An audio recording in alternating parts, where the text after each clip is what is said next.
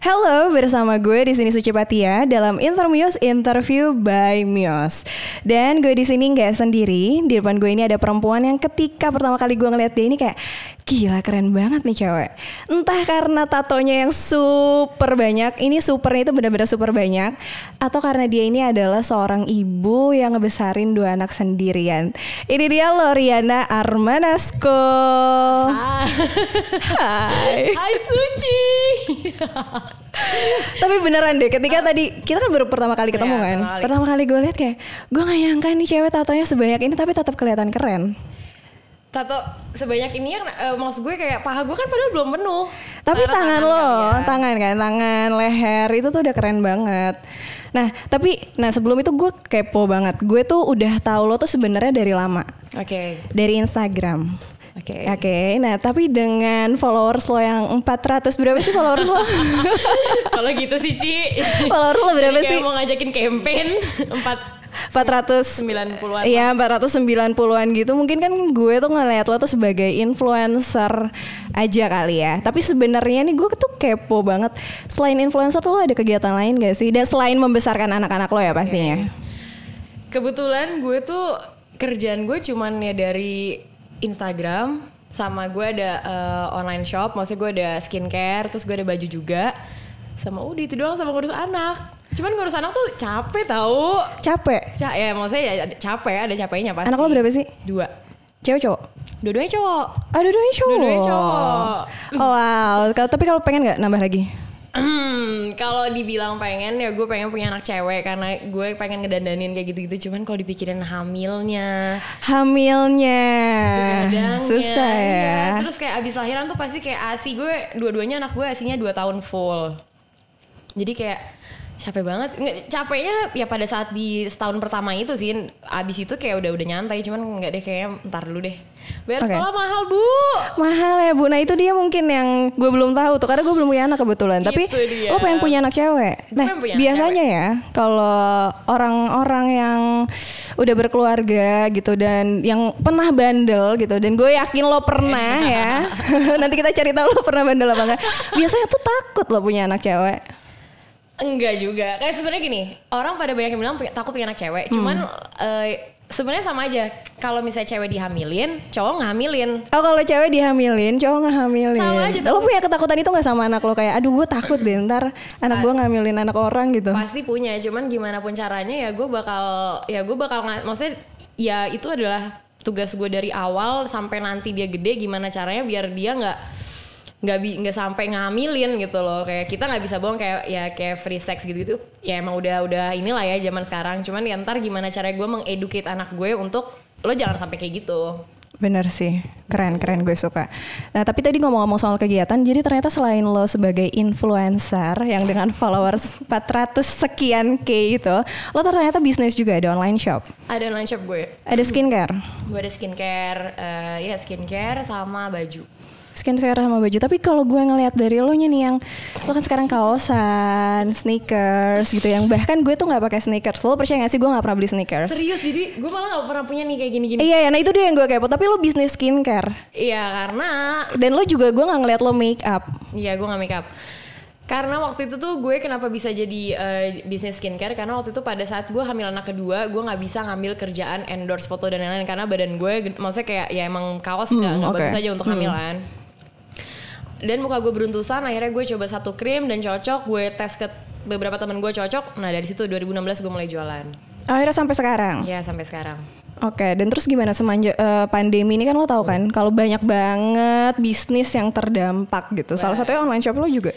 itu ngaruh pasti dan kalau misalnya dulu eh pendap apa maksudnya kayak first income maksudnya kayak apa ya kayak main income gue itu dari si skincare jadi sekarang kebalik yang pemasukan utama gue itu dari si endorse dan lain-lain jadi skincare gue malah kayak yang agak turun Oh, tapi pemasukan utama lo tuh sebenarnya dari endorse, Dari endorse, dan lain-lain. Habis itu skincarean. Iya. Oke, kok skincarean? Maksudnya jual skincare. Oke, tapi gue penasaran lo kan anaknya kaosan, sneakeran, sedangkan gue yang anaknya tuh eh, pakai Girly. Iya, girly gitu. Terus habis itu pakainya itu wedges gitu. Pernah gak sih lo kayak suatu hari lo emang kayak ah gue mau make up dress up pakai wedges pakai heels gitu pergi jalan-jalan Pernah. Gue pernah sekali iseng gue kayak mau dugem. Gue kayak pakai oh heels. suka dugem ya kakaknya Tidak bisa dipungkiri. Oke. Eh, jadi pernah eh, waktu itu gue kayak lagi mau dugem. Gue iseng kayak pakai dress, pakai heels yang berapa 9 cm apa 10 cm Hmm. gue nggak tahu. Tapi gue bawa sandal hotel di tas itu buat apa ya buat ganti karena in case gue takutnya nggak bisa joget ya kan bu. Oke. Saya masuk ke dalam, kepleset, langsung ganti sandal. Hotel di domain. lo sampai sekarang masih suka dugem tapi Gak, udah setahun udah nggak. Eh, saya udah hijrah sih sebenarnya. Ntar lagi saya mau hijrah. kelihatan sih soalnya ya sangat hijrah sekali kalau dari bentukannya sih hijrah banget bu ya kan oh jadi emang tapi lo pernah kan satu momen gitu emang jadi girly gitu Pernah, ya pernah. Cuman ya pak, bi- pernah sih. Cuman ya paling eh, kayak nikahan atau kayak emang harus eh, emang harus di girly girlyin cuman selebihnya gue pasti kayak gini ke mana pun ya paling tahu tempat misalnya gue ke tempat yang nggak bisa pakai celana pendek kayak gue nggak akan pakai celana pendek maksudnya tahu tempatnya aja sih kayak gitu Ya karena kalau gue kepo kepoin Instagram lo tuh kan kayak isinya tuh emang kaosan sneakeran gue Iya. kan nggak lihat deh satu foto pun yang kayak menunjukkan lo tuh pakai heels cari di bawah-bawah lagi gitu. ada gue pakai heels Oh, pakai baju ada kebaya ya? Oh ada kebaya. Eh tapi ngomong-ngomong Instagram ya dengan followers lo yang segitu banyak, Oke. lo merasa ada punya beban gak sih untuk kayak memberikan apa ya hal-hal positif ke orang-orang atau kayak lo kayak bodo amat ah ini Instagram gue gitu. gue ngerasa yang ada di Instagram gue yang yang ya udah yang lo perlu tahu yang segitu aja. Nah cuman kalau misalnya banyak belakangan itu kayak lo ngapain sih tato apa pokoknya yang udah kayak hate speech yang ngejelas gitu ya. Oh banyak banyak banyak yang komen banyak itu banyak dulu tuh kayak aman-aman adem ayem aja tiba-tiba sekarang tuh yang kayak pantes lo eh, diceraiin gini what the fuck orang gue nyeraiin anjir kayak apa sih ini orang-orang aduh muncrat kan Kayak Oh tapi emang sebelumnya dulu nggak pernah ada kayak gitu. Jarang paling satu dua ya maksudnya kayak di bawah 10 lah. Kalau sekarang tuh kayak tiap foto komennya tuh Ada ada, aja. aja yang aneh yang kayak nggak jelas. Cuma maksud gue Oke. kalau lo nggak bisa nerima gue ya emang lo berarti bukan ya gue bukan makanan lo lo nggak lo nggak nyampe aja sama gue gitu. Oke, loh. berarti nggak pernah tuh ada terlintas kayak kayak gue dengan uh, platform sebesar ini harus memberikan hal-hal positif ke orang-orang Ya gitu. maksudnya ya positifnya gue ya dari sudut pandang gue. Oke. Jadi kalaupun menurut lo itu negatif ya jangan jangan lihat Instagram gue. Kayak pernah ada satu ini ada kayak Habib atau apa gue ngerti followersnya lumayan banyak ada kayak 300 400 k gitu. Oke, siapa namanya? Enggak tahu.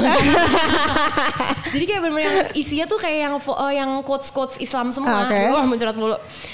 Tiba-tiba dia kayak assalamualaikum ingin silaturahmi. Ya maksud gue DM ya, lo. DM gue maksud DM gue. lo. Lo aja ngeliat foto gue udah zirah mata ya kan Oke, Pak. ya udah nanti abis itu kita cari ya di followersnya Loy. Apakah ada centang biru nggak? Centang biru nggak ya lupa kayaknya enggak deh. Oh enggak, ya nanti kita Pokoknya cari ya. yang followersnya 300k ya atau Aduh, 400k gue kayak- terus lo Iya. bales? Ya enggak dong, ngapain? Ya, Oh, gue, lo gue bukan jarang, gue jarang. Kecuali kalau dia nanya info atau apa gue balas. Cuman kalau misalnya kayak cuman tergantung sih kalau emang lagi mood balas ya paling gue kayak kasih love kayak gitu-gitu. Cuman selebihnya enggak. Ya paling kalau misalnya dia nanya, "Kak, ini beli di mana?" gue jawab. Oh jadi kalau ada stranger yang nyapa lo tuh nggak lo bales? Jarang. Tapi lo suka liatin komen-komen gak sih di DM? Atau ada kan banyak loh kalau misalnya kayak dengan followers banyak lo pasti ada aja iseng-iseng DM gitu kan ada juga kadang influencer-influencer itu yang Iya. ngebales kan? Iya. Lo nggak gitu ya? Eh, ya itu tergantung ngebalesnya kalau misalnya kalau misalnya emang kayak gue perlu balas atau apa ya gue balas. Cuman kalau misalnya kayak menurut gue kayak ada yang aku mau mulai nyapa kakak day one, day two, day three, sampai sekarang day 20 kayak ya udah terus keep it up gue pengen tahu sampai day berapa sampai lo udah sampai setahun baru gue balas. Persisten ya bu. lo zodiak lo apaan sih? Gemini Oh emang biasanya mukanya dua nih. Eh, bu- bukan muka Oh, bukan dua. muka dua. Oke. tahu tempat menem- menempatkan muka gue harus di mana Oke, biasanya kalau orang-orang Gemini ya, ini yang gue temuin sih. Oke. Biasanya dia tuh mudian, bener apa nggak? Mudi nggak ya Mudi, apalagi kalau misalnya sama hubungan tuh bosen, bosenan. eh iya sih sempet kayak gitu sempet yang makanya gue kayak nggak pernah awet sama cowok maksudnya sama pasangan gue karena entah baru sebulan kayak tiba-tiba gue ilfil lah ntar tiba-tiba kayak gue kayak anjir gue males ah sama lo yang kayak gitu-gitu Itu menurut lo karena Gemini lo, kegeminian lo muncul atau emang dari lo nya aja yang pada dasarnya kegemi- bosenan? pertama ke kegeminian gue muncul kedua emang itu orang ngebosenin deh kayaknya Oke, terus lo kalau misalnya pacaran kayak gitu kalau dengan lo yang bosen dan kalau misalnya lo emang cepet ilfil gitu berapa lama biasanya kalau pacaran paling lama? Nggak pernah lebih dari enam bulan Nggak pernah lebih dari enam bulan. Gue kayak kalau enam bulan masih please. PDKT deh. Tapi please, gue gak, maksudnya kayak pacaran gue bisa dihitung pakai jari nggak nyampe 5 apa 6 tuh kayaknya nggak nyampe. Eh maksudnya kayak nggak nyampe deh kayaknya. Sekarang umur lo berapa? 26. 26 pacaran cuman berapa kali? Tunggu. Pertama kali tuh 13 tahun deh kayaknya nih. enggak Eh, bukan eh, ya? sembilan sih. Li, empat, empat, lima lah mantan gue kayak lima deh. 5 selama 26 tahun lo hidup. Iya, karena kan Tapi deket-deket banyak dong. ya dekat banyak. Cuma Kalau deket-deket- nggak pernah lebih dari berapa bulan, nggak pernah lebih nggak pernah lebih dari enam bulan tuh nggak pernah kayaknya deh. Cuman emang selalu dek ada aja deketnya gitu. Cuman kayak yang yang nggak serius-serius aja cuma kayak Kenapa lo picky buat jadiin orang itu pacar lo? gue lebih suka flirtingnya bukan flirting sih gue lebih suka chatting dibanding ketemu gitu loh ngerti gak sih kayak Loh aneh ya? Makanya jadi- aneh ya?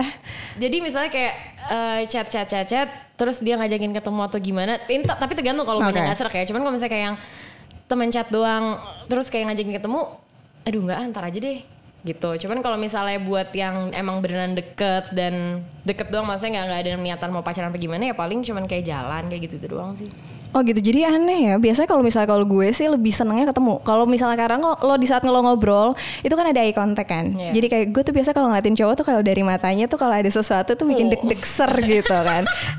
nah tapi kalau dari lo, kalau gue kan suka kalau misalnya kayak ketemu ngeliat, eh, gue suka dari tatapan cowok itu gitu. Kalau lo ngeliat cowok biasanya dari apa? itu gue sampai sekarang masih bingung kalau ditanya itu cuman gue ngeliat cowok mungkin kayaknya dari gayanya kali ya Gaya, stylenya atau? Iya stylenya karena menurut gue lo mau ganteng apa lo mau segi segimanapun tapi kalau lo yang gayanya nggak masuk di gue gue nggak mau sama lo Gaya yang gak masuk tuh gimana? Misalnya pakai sorban? yang tadi dong apa gimana? gue pernah dideketin gue tuh pernah dideketin sama mm, kayak bu dia bukan apa sih namanya expert ya Sama ya, oh kayak iya, gitu-gitu iya, ya maksudnya pengusaha- kayak muda gitu yang ya. kayak kesensi tuh kayak Kemeja. bahan yang kayak yang kayak pakai apa batik ada pada ada Oke. ada cowok yang cocok ada yang enggak dan cuman kalau ini orang tuh kayak yang eh ya kayak lo mau ke mana gitu Oh, kerapihan. Iya, kerapihan nah gue lebih suka cowok yang selengan aja sih yang kayak kaosan kaos ka- kayak kaos hitam celana pendek apa celana panjang sendal apa sepatu udah that's it itu aja sih Iya sih, tapi kan rasanya juga nggak cocok dong. Lo pergi ke sensi, tiba-tiba lo nya Iya. cuma pakai kaos, celana Iya. pendek, dianya pakai batik gitu. gue pernah kayak dulu tuh jadi nih cowok emang nih cowok tuh bilang kayak "Eh, aku nggak aku nggak pernah loh suka sama cewek tatoan.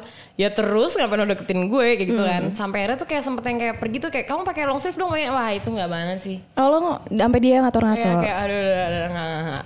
Tapi lo sebenarnya suka nggak sih buat dapet pasangan yang ngatur-ngatur? Biasa kalau cewek tuh kadang ada suka ya, dapet cowok tuh yang mengarahkan, Iya, gitu iya, yang kayak gue suka eh, di saat cowok, gue nggak suka diatur, gue nggak suka diposesifin, tapi gue suka kalau misalnya cowok gue tuh ngasih arahan-arahan yang kayak menurut gue itu kayaknya lebih baik deh. Tapi Kalau lo gitu gimana? ya gue juga gitu Oh lo juga suka. dan kalau menurut gue maksudnya pada dasarnya emang mungkin cewek itu derajatnya di bawahnya cowok kali ya Mhm. jadi emang cowok tuh harusnya lebih berperan dalam hubungan kayak gitu Oke, jadi lo nggak percaya dengan ada yang namanya equal di dalam hubungan yang kayak lo harus punya derajat yang sama antara perempuan sama laki-laki gitu. Iya derajat sama, cuma maksud gue tetap aja eh, kak pada saat lo eh, pada saat lo jadi istri biar gimana pun lo pasti bakal nunduk maksudnya bukan nunduk dalam maksudnya nunduk nggak eh, nggak nggak dalam segala hal ya maksudnya cuman kayak kita serve suami kita yang kayak gitu-gitu ngerti gak sih jadi kayak lo ngerti nggak Oh, wah, bucin, bucin. Berarti ini kayak bucin. Gue belum ngerti sih, tapi kayaknya gue mungkin akan mengerti ya, intinya suatu hari nanti. gue gue kayak gue fine fine aja sih diposesifin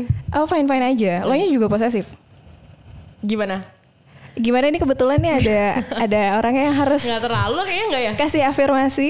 Iya nggak Woi Enggak, Ah, enggak. Oke, biasa takut tuh kalau kayak gitu makanya jawabnya enggak kok enggak gitu. Tapi dalam hatinya kayak iya nih posesif Iya, nih. posesif Aduh. ya. Tapi posesifnya maksudnya kayak masih dalam norma-norma Oke normal normal oke tadi kan lo bilang kan harusnya sebagai istri tuh nge-serve terus yeah. habis itu melayani yeah. apakah lo juga dulu waktu nikah lo uh, nikah tuh tahun berapa ya nikah itu gue tahun eh, uh, 2000 13 2013. 2013. Pada saat gue umur 19 tahun. 19 tahun udah nikah iya, keren ya, Ibu emang. lagi ngapain umur 19 tahun saya tanya? Uh, gue tuh kayaknya lagi mikirin deh ngaj- uh, ngerjain tugas apa enggak deh kayaknya.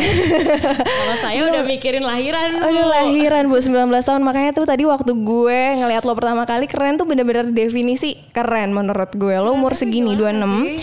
lo udah punya dua anak dan ngebesarin besarin anak-anak lo sendiri kan. Nah, okay. lo berarti nikah berapa tahun saat lo nikah? 6 tahun. 6 tahun Gue 6 tahun nikah. dan lo sebagai istri memang waktu itu melayani dengan sangat baik Eh, ya gue bisa maksudnya dalam selama enam tahun gue pas eh, gue pasti ma- ya maksudnya ya tugas istri masakin apa cuman yang nggak bagus dalam hubungan gue dulu itu adalah kita nggak komunikasi yang baik kita nggak pernah ngobrol Gak pernah ngobrol tuh gimana ya? not, gue gak pernah kayak gue seminggu di rumah sama dia, gue bisa cuma tiga hari ngobrol. Itu pun ngobrol bukan kayak, eh kamu tahu gak sih gini gini? Oh iya masa ini itu nggak pernah. Lu sekasur kan? Tapi selalu misah tidurnya. Kenapa? Jadi kayak entah dia tidur di sofa dulu, emang emang kayak gitu emang Selama dari awal nikah? dari awal nikah. Dari awal nikah lo emang tidurnya udah nggak sekasur? Ya, sekasur cuman kayak gue di ujung sana, di ujung sana. Jadi Kenapa? kayak nggak pernah tidur, sumpah demi Tuhan gue nggak pernah tidur sebelahan gitu. Karena lain muhrim sih menurut gue. Lain muhrim. Aduh gue masih ngakak deh. Enggak enggak tapi gue kepo kalau. Maksudnya kenapa? Apakah karena ada gini-gini? Ada yang misalnya kayak eh, tante gue dia nggak bisa tidur yang benar-benar oke mereka habis having sex habis itu udah mereka nggak bisa yang kayak tidur dipeluk atau apa emang karena pada dasarnya emang nggak bukan begitu tipenya. iya bukan yang kayak suka suka dengan eh, physical touch gitu dan Physical distancing. physical distancing lucu ya lo itu lucu ya gue Ci, liat-liatnya jangan gitu Ci. Nggak, tapi serius kalau lo kenapa? Apakah lo risih kalau misalnya deket-deketan atau emang jijik kan nggak mungkin dong jijik. Iya, terus Eh, karena memang kita nggak terbiasa untuk yang romantis kayak gitu kali ya. Gue Oke. nggak ngerti sih, cuman emang oh tidur deketan tuh menurut lo terlalu tuh romantic tuh intimate gitu. Oke, enggak sama dia doang yang kayak gitu. kenapa? Gue nggak ngerti kenapa sih gue. Oke. Eh tisu dong tisu tisu siapa tahu lo yang mau nangis. Oh enggak ya. Gak tahu emang pada dasarnya kita emang eh, kita berangkatnya bukan yang kayak iya kamu mau ini ini bukan yang kayak gitu. Jadi emang kayak ya udah lo lo gue gue kita emang tinggalnya in the same apa under the same roof. Cuman yang ya udah kita cuma tinggal bareng aja. Cuman kita bukan yang ngapa-ngapain berdua nggak kayak gitu. Gue nggak ngerti kenapa sih. Cuman ya karena itu itu yang Oke. bikin jadi yang bikin jadi eh, hubungannya jadi nggak bagus. Selama enam tahun tapi lo bertahan. enam tahun bertahan. Ya dua Gimana gak, gi- gimana caranya lo bisa enam tahun bertahan, lo bisa nge-serve dia, lo bisa ngelayanin dia, tapi lo nggak komunikasi segitunya sama gue dia. agak geli kalau ngomongin ngelayanin ya kita ngomongin Oh iya kayak melayani masakin ya, aja kali masakin ya. aja kalau nggak Masakin ya, aja ya lah sama sebagai istri yang Iya. baik gitu. karena kalau dibilang ngelayanin full nggak juga kayak misalnya dia manggung kan dia tiap weekend manggung nah gue bukan tipe yang Oh kayak, manggung ya? Emang artis? "Eh, nggak tahu kayak keroncongan atau Enggak kayak manggung, oke dia Iya, manggung. manggung nah itu kan dia pasti pergi misalnya subuh tuh ya Mhm. Nah gue nggak yang kayak ya udah gue tidur tidur aja. Gue nggak pernah kayak bangun nemenin Oh kayak oke. yang kayak gitu ya. Oh lo Paling- nggak nemenin kerja gitu nggak enggak? nggak. Gue nggak semenjak gue nih semenjak gue punya anak gue nggak pernah ngikut dia. Dan emang gue dari dulu nggak pernah ikut di keluar kota dari awal pacaran nggak pernah kayak ikut kamu dong yang kayak gitu. Atau kalau diajak juga gue nggak nggak yang mau kayak gitu. Paling kalau misalnya di Jakarta di Jakarta Jakarta aja oke. Cuman eh, pada saat dulu gue juga bukan tipe yang eh, ini kayak ada yang belum disetrika. Misalnya sempat ada yang belum disetrika ya udah setrika aja sendiri deh nah gue yang kayak gitu tuh gue malas cuman kalau masak, maksudnya yang kayak normal-normal gue Oke, gue oke. ngurus anak, kayak misal bangun tidur gue ngurus anak, gue ke pasar gue masak ya kayak gitu-gitu gue ngelakuin selama enam tahun. Cuman kalau dibilang gimana bertahannya, eh itu juga banyak banget masalah-masalah karena tipenya tuh adalah yang kayak kita tiap ada masalah kita tumpuk Oke. bukan dibahas. Nah jadi pada saat pecah ya udah pecah banget. Jadi tahun 2000, tahun 2015 itu akhirnya gue minta untuk eh, split. Nah cuman kita udah split setahun cuma gue sempet sama cowok dan sempet sama cewek juga. Eh, pada saat gue mau divorce dia nantangin untuk oke silakan tapi eh, hak asuh anak kita kasih ke pengadilan.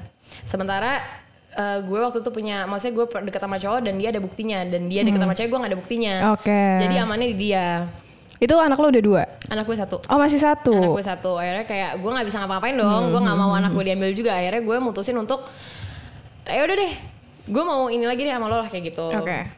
ya udah terus akhirnya ada anak kedua Akhirnya dapat anak lagi ya. Padahal itu komunikasinya kurang tuh, dap- tapi dapat anaknya dua loh. Gimana kalau komunikasinya lancar? Enam deh kayaknya lo ya anaknya. enggak karena pada saat itu balikan ya kayak maksudnya balikan sempat kayak yang baik-baik lagi cuman Oke. baik-baiknya tetap baik-baiknya kayak ngerti gak sih kayak kita nggak berantem aja kita nggak ngobrol Mhm. gitu jadi pada saat baikan ya udah baikan terus pada saat itu gue hamilnya pas udah balikan belum ya udah balikan Iya ya dong. ya udah terus akhirnya udah akhirnya anak kedua emang udah nggak bisa baru gue minta dan dia baru mau oke dia baru ngeokein karena dari 2015 gue minta itu dia nggak mau mengokekan mengokein gitu loh Oke. Tapi lo lo tau gak sih kalau dari gue yang baca-baca ya, apa tuh dari tahun 2015 sejak tahun 2015 sampai sekarang itu kasus perceraian itu terus meningkat loh setiap tahun. Parah. Dan lo salah satunya nih ya. Dan karena lo pernah mengalami itu dan gue belum pernah mengalami ya, gue nikah aja gue nggak tahu rasanya gimana ya. Dan pernikahan masih menjadi hal yang menakutkan buat gue ya. Oke. Nah bercerai nah, kenapa sih gue tuh pengen tahu kenapa kalau orang-orang yang lebih dulu lahir ya gue nggak mau sebut orang-orang tua Oke, ya oke. Oke ya, yang hidup di zaman dulu itu lebih mudah untuk mempertahankan hubungan gitu. Nah, so, lo yang per- menikah umur 19 tahun dan juga bercerai setelah enam tahun, apa sih faktor-faktor yang kayak bikin kayak akhirnya kayak ya udah deh kayak emang cerai itu solusi dari semuanya deh. Eh, sebenarnya tergantung ya kalau menurut gue eh, ada yang eh, nikah muda tapi awet-awet aja karena emang dia udah mempersiapkan semuanya kayak emang bukan by accident gitu loh. Nah sementara biasanya yang kadang ya contohnya gue, contohnya gue adalah gue nggak mempersiapkan matang-matang hubungan gue ntar ke depannya kayak gimana. Gue cuma Oke. kayak karena emang gue harus bertanggung jawab makanya gue nikah. Dan pada saat itu kan bukan cuma ngurusin anak doang, gue harus ngurus anak, ngurus rumah, ngurus dia. Kita kita harus eh, dua kepala kita jadiin satu rumah, kayak gitu itu nggak gampang.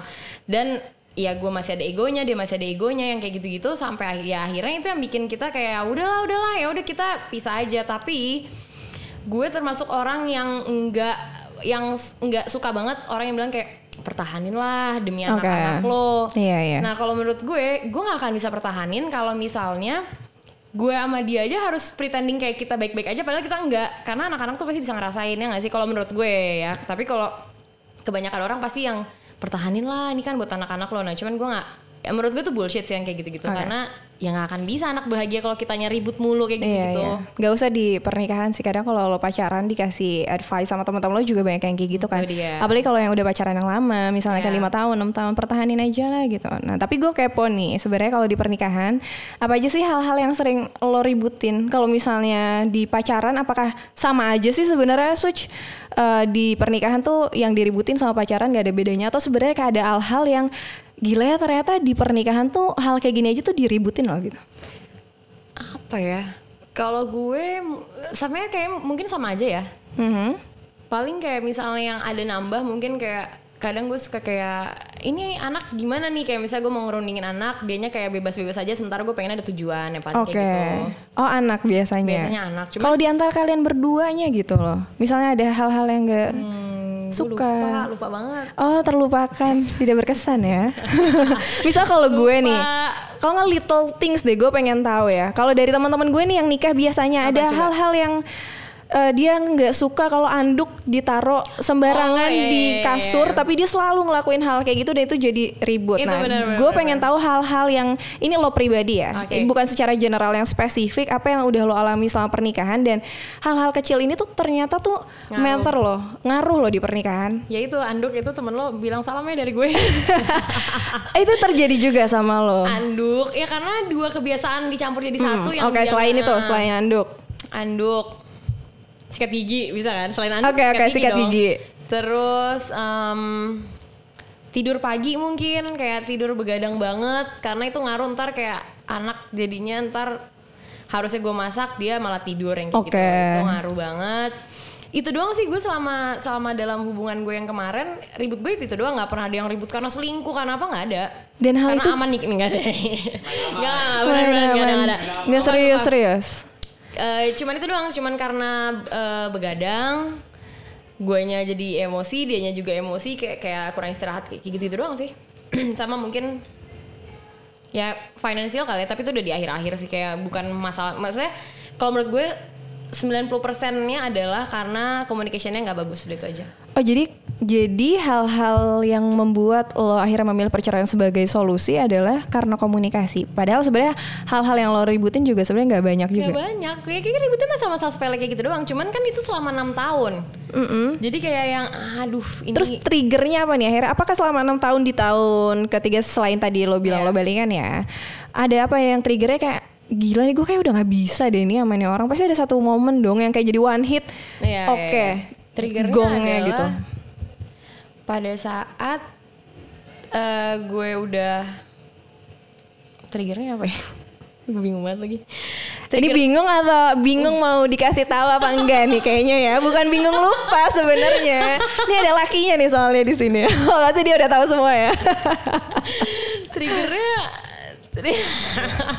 ya udahlah ya triggernya ya ya untungnya pada saat gue untuk matengin untuk mau matengin gue mau divorce tiba-tiba ada kayak ada yang kayak ya maksudnya kayak ada yang apa ya? Gue suka nih ngeliat orang-orang kayak gini. Tiba-tiba jadi banyak gaya gitu. Lo tau gak tadi kan lo anteng ya tiba-tiba jadi sirkus. Tangan lo ke mana-mana. Akrobat ya. Kan? iya kenapa ya enggak sih siapa tahu mungkin bisa dibagi kan ada pengalaman-pengalaman Nah, yaudah udah bisa. Triggernya adalah ya pada saat emang gue udah capek dan kebetulan ada orang lagi. Tapi gue nggak tapi gue nggak bisa bilang ini gue divorce karena karena orang lain karena Oke. emang gue divorce jadi pada dari tahun 2017 sampai 2018 tahun satu tahun terakhir itu kita udah nggak having sex. Oke. Kita udah nggak Setahun? Setahun, setahun, setahun sama sekali nggak. Jadi kayak emang dari 2017 emang hubungannya udah nggak baik. Tapi dari 2017 sampai 2012, gue nggak pernah di ACC untuk minta pisah. Mm-mm. Ya udah akhirnya. oh tapi lo udah sering udah menyuarakan sering, itu gue udah sering, gue udah sering karena alasannya emang- kenapa ya karena memang di, diomongin diomongin berkali-kali nggak nggak kita nih nggak nggak nyampe nyampe. Jadi kayak udah jalan tengahnya adalah ya udah kita emang harus eh, pisah. Nah pada saat itu dia bilang oke, nah makanya itu. Cuman kalau dibilang triggernya ya doa kali ya. Eh doa. Tapi sebenarnya doa ya. Walaupun seorang lo yang tatanya banyak lo masih berdoa sebenarnya. doa dong Ci. Ah, Oke, jadi tadi enggak yang gue penasaran tuh ada seseorang. Hah? enggak sih. Next, ayo apa lagi? Oke ya. Lo udah jujur aja disalahin tuh Kemal. Oke. Ya udah, anggaplah hal kayak gitu. Ya. Oke, jadi triggernya emang itu komunikasi. Berarti komunikasi ini yang harus eh, sebenarnya yang harus dimiliki pasangan dong. Banget, banget. Ya kan. Nah, tapi lo sendiri tipikalnya yang silent treatment gitu kalau marah atau lo yang kayak udah deh mending kayak bacot-bacotan sekalian, tapi abis itu udah. Gue orangnya bacot dulu, bacot dulu, abis itu udah Oke, laki lo gimana yang mantan laki lo? Patung ya. Silent treatment. Treatmentnya silentnya super duper silent sih. Oke, karena gue juga kadang tuh eh, melakukan silent treatment juga gitu. Nah makanya sebenarnya kan itu nggak bagus ya, kayak agak mental Nggak, abuse ya. Iya, karena maksud gue kayak diem tuh nggak nyelesain masalah ya nggak tahu karena beda-beda prinsip orang. Oke, oke. Ada yang kayak dia diam dulu untuk menenangin dianya apa gimana. Cuman kalau gue tipenya yang kayak ada masalah ya gue maunya ngebahas sekarang langsung. Oke oke. Gitu Ci. Cuman kan kita nggak akan bisa nemuin pasangan yang sama kayak kita dong. Karena kalau gue nemuin yang bacot juga yang ada pecah gak sih tuh Iya, iya. piring-piring. Iya gak sih?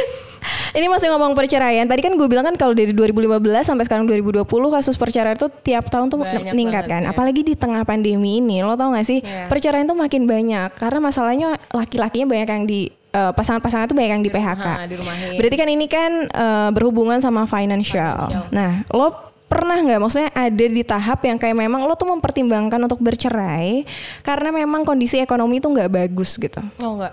Oh enggak. Nggak pernah. Pure cuman karena eh, komunikasi nggak bagus. Tapi kalau gimana lo menganggap hubungan yang kayak cerai karena masalah financial gitu? Banyak kalau misalnya orang di luar sana ada satu eh, mungkin ada perkumpulan yang menganggap bahwa lo harus growing up together, lo harus susah sama-sama, lo harus ada. Tapi ada satu lagi yang kayak nggak bisa, lo harus realistis gitu. Gue mau hidup gimana kalau misalnya emang nggak ada ini sisi duitnya gitu. Nah lo pandangan lo gimana kayak gitu? Kalau gue tipenya adalah ya gue gue dari dulu nyari duit sendiri. Mhm. Even gue mau belanja, mau ngapain, mau dandanin anak gue pakai duit gue sendiri. Oke. Jadi pada saat lo pada saat gue mau divorce atau pada saat apa ya ada dan gak ada lo sama aja. Oke, jadi gitu. jadi itu nggak terlalu lo permasalahin karena lo ngerasa lo mampu. Karena gue ngerasa gue mampu dan maksudnya karena ya maksudnya yang dalam kalau menurut gue dalam pernikahan itu pasti ada yang ada ada rodanya muter pasti dong ada pada saat istrinya ada uang, ada suaminya ada uang dan itu emang harus di emang udah konsekuensi kita dari awal dong. Cuman yang jadi masalah adalah em, salah satu pasangan kita mau nggak eh, eh, kita berdua mau nggak nih sama-sama untuk em, mencari uang itu untuk di rumah ini kalau cuma satu doang ya ya udah emang nggak bisa dipertahanin mungkin Oke. ada yang kayak gitu juga cuman ada juga yang kayak tadi yang kayak suami gue nih nggak kerja gue nggak ada duit Iya, gini, iya, gini." benar-benar. ya harusnya lo sebagai cewek ya lo cari uang sendiri dong jangan mau bergantung sama cowok kalau gue sih kayak gitu Oke, ah, jadi? oke, ini bagus nih. Jadi, jadi ini kalau misalnya buat perempuan sama laki-laki, jadi kalau misalnya emang pasangannya itu gimana ya kita ngomongnya hmm, kurang dalam segi financial, berarti kitanya yang harus Iya dong. inisiatif ya. Jadi Iya jangan dong. bergantung masalah financial. iya benar Oke gitu. Nah tadi kalau misalnya ngomong-ngomong perceraian lagi anak muda, ini banyak yang cerai. Itu menurut lo selain ada tadi financial, terus habis itu komunikasi, kira-kira tuh kenapa lagi sih? Atau lo misal punya teman-teman yang kayak teman-teman gue kayak udah banyak yang cerai juga deh. Kenapa itu mudah banget buat orang itu ngomong cerai?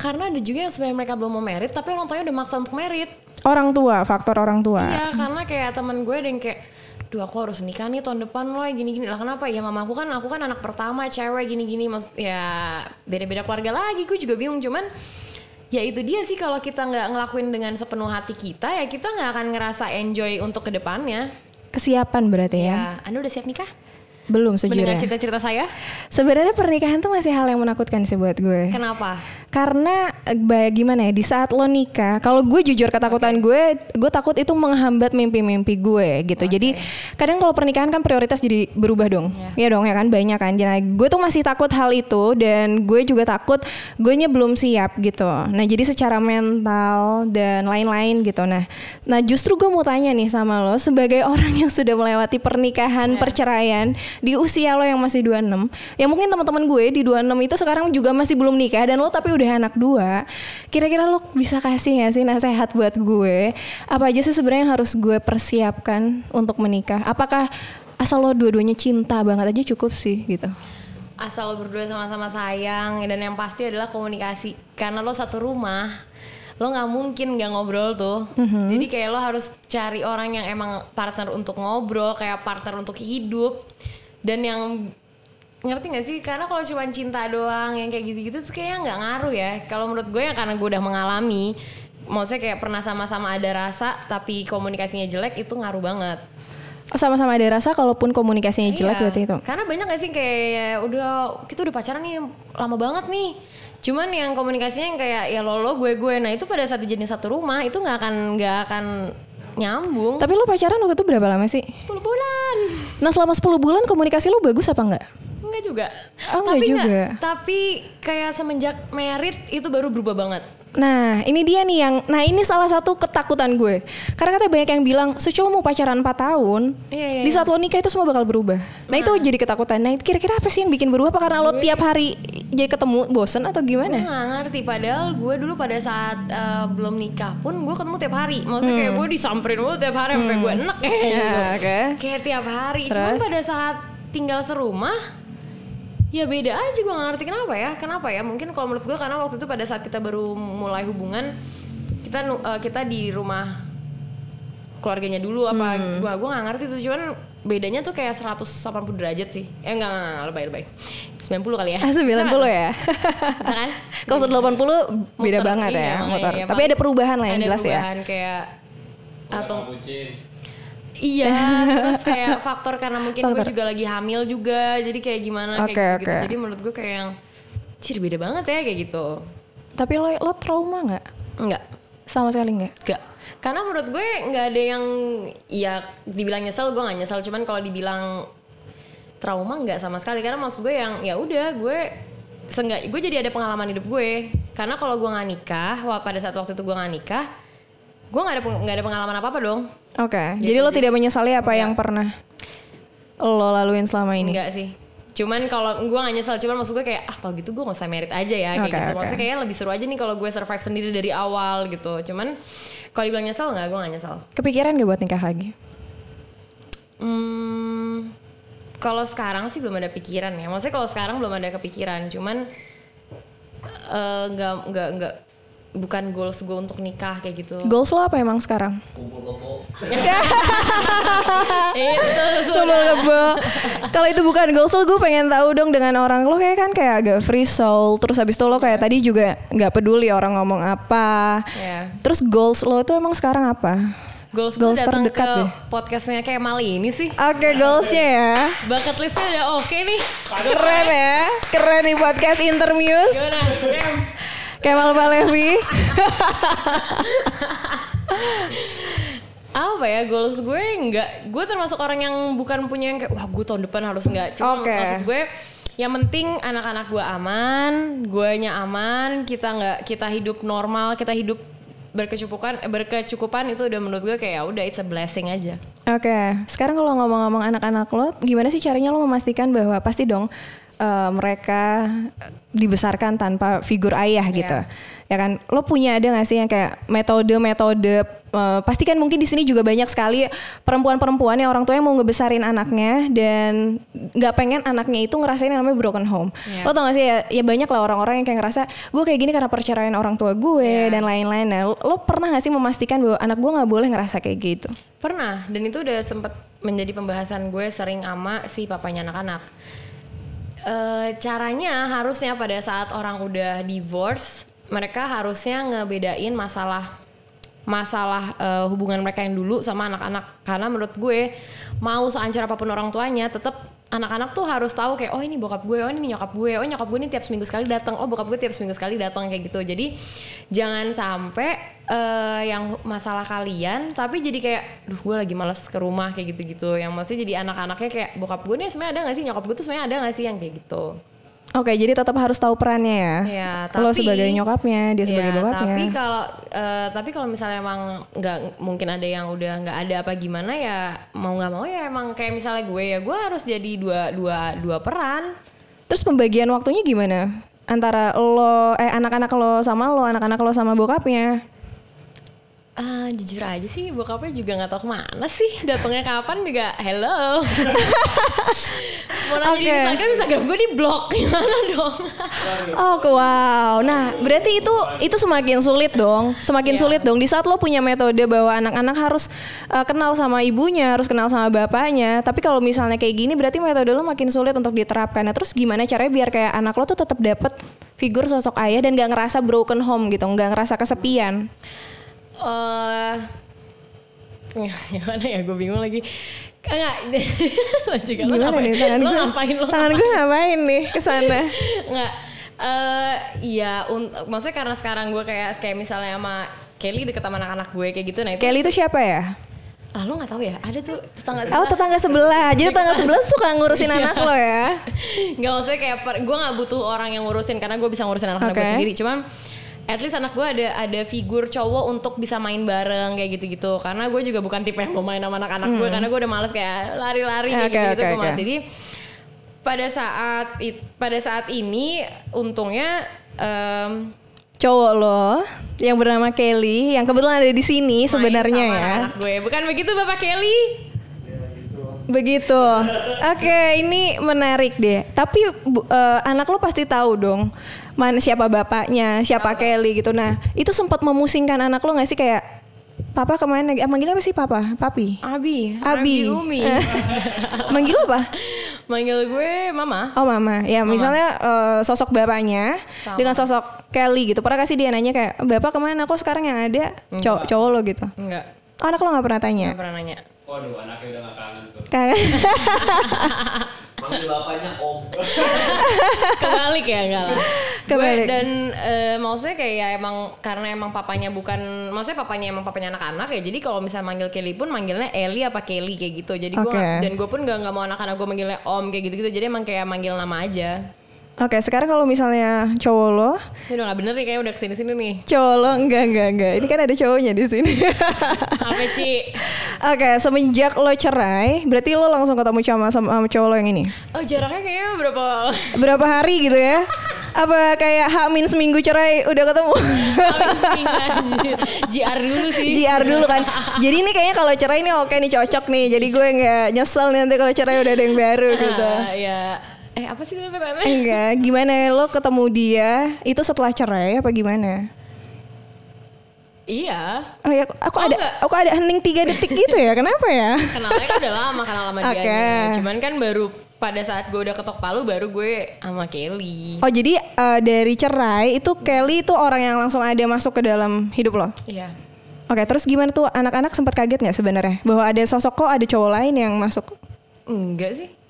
Kayaknya enggak enggak. Oh, anak-anak lo berarti nggak rewel ya? Nggak, nggak. Dia nggak banyak nanya Nggak, atau apa? banyak nanya. Terus tapi Kelly sendiri gimana untuk Dia menerima anak-anak kayaknya lo? lagi banyak nanya jangan-jangan. Pertanyaan titipan itu. eh tapi tapi loh gini gini gini kalau misalnya eh, cowok ya mm, pasangan sih gitu banyak yang mungkin nggak bisa menerima kehadiran sosok anak yang bukan anaknya Iya. nah tapi kalau laki lo sendiri gimana menerima anak-anak lo deket nggak? Atau nggak misalnya lo kayak harus ada pertimbangan nggak untuk kalau ngelihat-ngelihat gini? Oke nah terus habis itu? Ya. Kenapa sih eh, tuh kan jadi kenapa sih? Ini gara-gara Kemal Palevi lo tau gak lewat-lewat. Nggak tapi eh, maksud gue gimana eh, approach dari pacar lo sekarang sama anak lo? Iya dia mau main sama anak-anak, dia mau main sama anak-anak, terus eh, apa ya? Kayak misalnya gue tipenya emosian kayak gue kayak misalnya gue kena kepala anak gue nggak sengaja nendang ya kayak gimana sih kayak apaan sih orang dia nggak sengaja gini gini gini kayak oh, iya. Ah, berarti nih. oh, oh, gue kira lo ngomongin dia kayak gue noleh. Eh tapi pacar lo. BTW eh, cara pacaran lo setelah lo udah nikah setelah udah cerai terus sekarang lo pacaran sama Kelly ini gaya pacarannya beda atau sama set- eh, sebelum lo cerai maksudnya setelah, biasanya ya? eh, ada perbedaan gak sih pacaran lo dulu sebelum nikah sama sekarang beda ya maksudnya kayak gue jadi ngobrol kayak apa apa tuh ngobrol apa apa kayak misalnya gue mau lagi kayak pusing soal krim atau apa dia yang kayak kita ngobrol yang kayak gitu-gitu dan emang komunikasi tuh sepenting itu ternyata ya Jadi kuncinya sebenarnya komunikasi. komunikasi adalah kunci Komunikasi adalah kunci ya. Jadi padahal sebenarnya kayak sepele ya. Kalau tadi gue tanya, banget. Sebenarnya lo nggak ada yang hal-hal yang diributin sampai Nggak gede ada, kan? ada masalah gue cuman komunikasi udah itu doang Berarti itu fondasinya ya. Kalau misalnya fondasi adalah kunci lagi fondasi adalah kunci lagi ya. Nah jadi di saat kayak emang berarti ini bisa juga loh pelajaran buat kita semua bahwa Iyalah. komunikasi itu penting banget eh, di saat kita punya hubungan apalagi di pernikahan ya. parah Ci beneran Ci Oke, tak. beneran Ci Langsung dari hati banget nih lo yang ngomongnya nih. Pokoknya lo kalau misalnya pacaran atau diajak nikah sama orang yang agak pendiem atau gimana, lo jangan deh menurut gue lo stop deh mendingan. Oke, terus tapi di saat lo pacaran nih pandemi, pacaran lo gimana? Ada yang berubah nggak? Ya lo masuk kayak gitu. ya loh. Enggak kan gue mau nanya, banyak loh gini loh. Pandemi tuh banyak hal yang jadi berubah. Kata misalnya online shop lo, ya kan kerjaan gue. Nah, kalau orang-orang kan pacaran ada yang nggak ketemu LDR gitu. Nah, kalau lo gimana? ya gimana ya ya nikmatin aja. Oh iya. Rumah sebelahan apa satu rumah? Komplek kan beda-beda cuma tinggal Oh, rumahnya satu komplek. Oke, oke, tapi depan-depanan. selama pandemi gitu tapi lo suka kayak ada perubahan gak lo baca-baca berita gitu. Lo ngikutin berita gak sih? Baca-bacain orang sih gue sekarang. bacain gue dong. Oh, baca-bacain komen ya. Tapi lo pernah eh, tahu gak sih ini yang menarik buat gue? Ya salah satunya itu adalah surat dari Burger King lo tau nggak? Lo tau nggak? Apaan tuh? Ada jadi nah ini dia nih nih kalau misalnya kayak pandemi nih buat gue itu kan gue jadi suka banget baca berita Oke. ya kan nah jadi si Burger King ini Ini iklan masuk ya? enggak ini bukan iklan gue tuh tadi mau nanya Ini iklan masuk ya kayaknya. iklan mas enggak tuh makanya tadi kan gue bilang Gue mau ngegubris kalau misalnya ada burgernya di sini. Ah, ada burgernya enak ya? Enggak tadi kan gue nanya apakah kalau gue nih pandemi itu gue jadi suka baca berita. Tadinya tuh Oke. gue nggak begitu suka baca berita. Nah ma- makanya tadi gue tanya lo tau gak sih yang surat dari Burger King itu bahwa eh, dia tuh nyuratin McDonald lo tau gak sih? Enggak, enggak tahu. Enggak tahu. Nah jadi dia tuh bilang bahwa beli aja McD karena menurut dia di saat pandemi ini kan karyawan-karyawan kan banyak yang di rumah kan, Hmm. banyak yang di PHK dan dia kayak support gitu loh bahwa emang eh, ya, lo beli aja McD gitu, Whopper enak tapi McD Big Mac juga Enak. nggak nggak masalah Oke. gitu. Nah tapi karena berhubung lo nggak tahu, ya udah tadi kalau misalnya lo tahu gue mau nanya kira-kira gimana sih gitu. Lo nggak briefing gue juga tadi, jadi sama. Gak ada, ini ini emang ini aja, ini Oh, status oke, sendiri oke. gitu. Oke deh kalau gitu, Loy, Apa? tips and tricks. Ya gue pengen tahu nih buat orang-orang kayak gue yang masih takut nikah nih ya, atau sekarang yang lagi mengalami proses pemulihan dari perceraian. Sadis Eh, dari sadis nggak tuh pemulihan dari perceraian ya?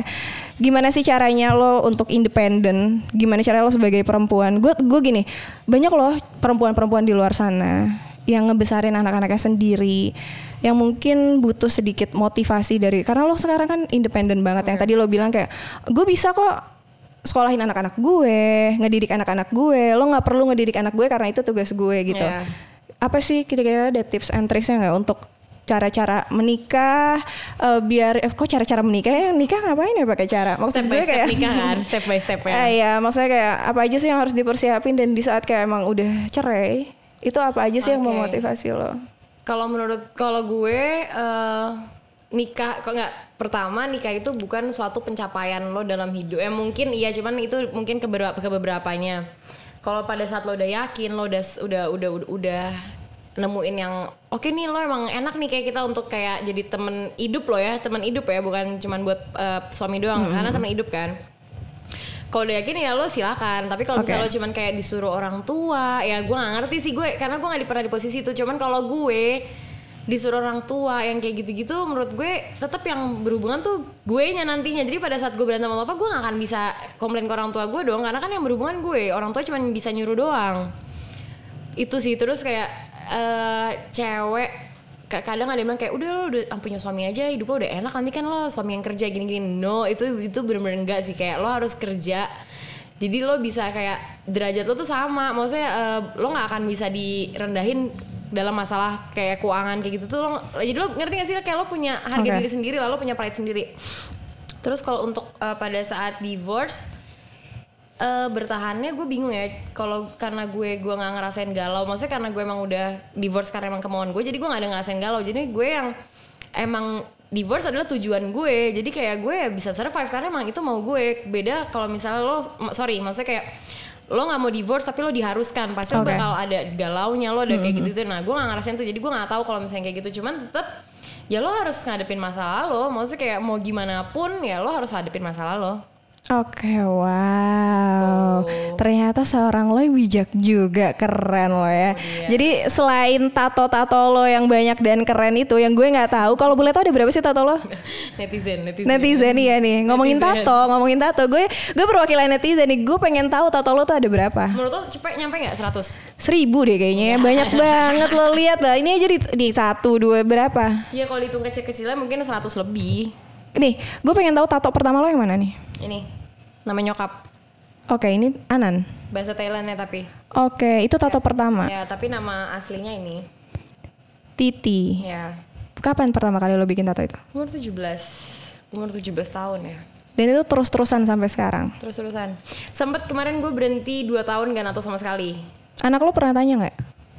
Kok lo banyak tato sih, Mam? Eh, anak gue yang pertama nanya, eh enggak anak gue yang kedua kayak baru bulan lalu kayak gue lagi jalan pagi sama dia terus kayak, Mama ada tato nggak? Ya Dasya ngeliatnya gimana? Ada. Bagus nggak? Dasya suka nggak? Suka. Dasya emang mau tatoan? Iya nanti. Mau tato apa? Muka mama. Em, kalau kalau tato muka nyokap berarti nggak bisa dilarang kan soalnya muka lo kan. Itu dia.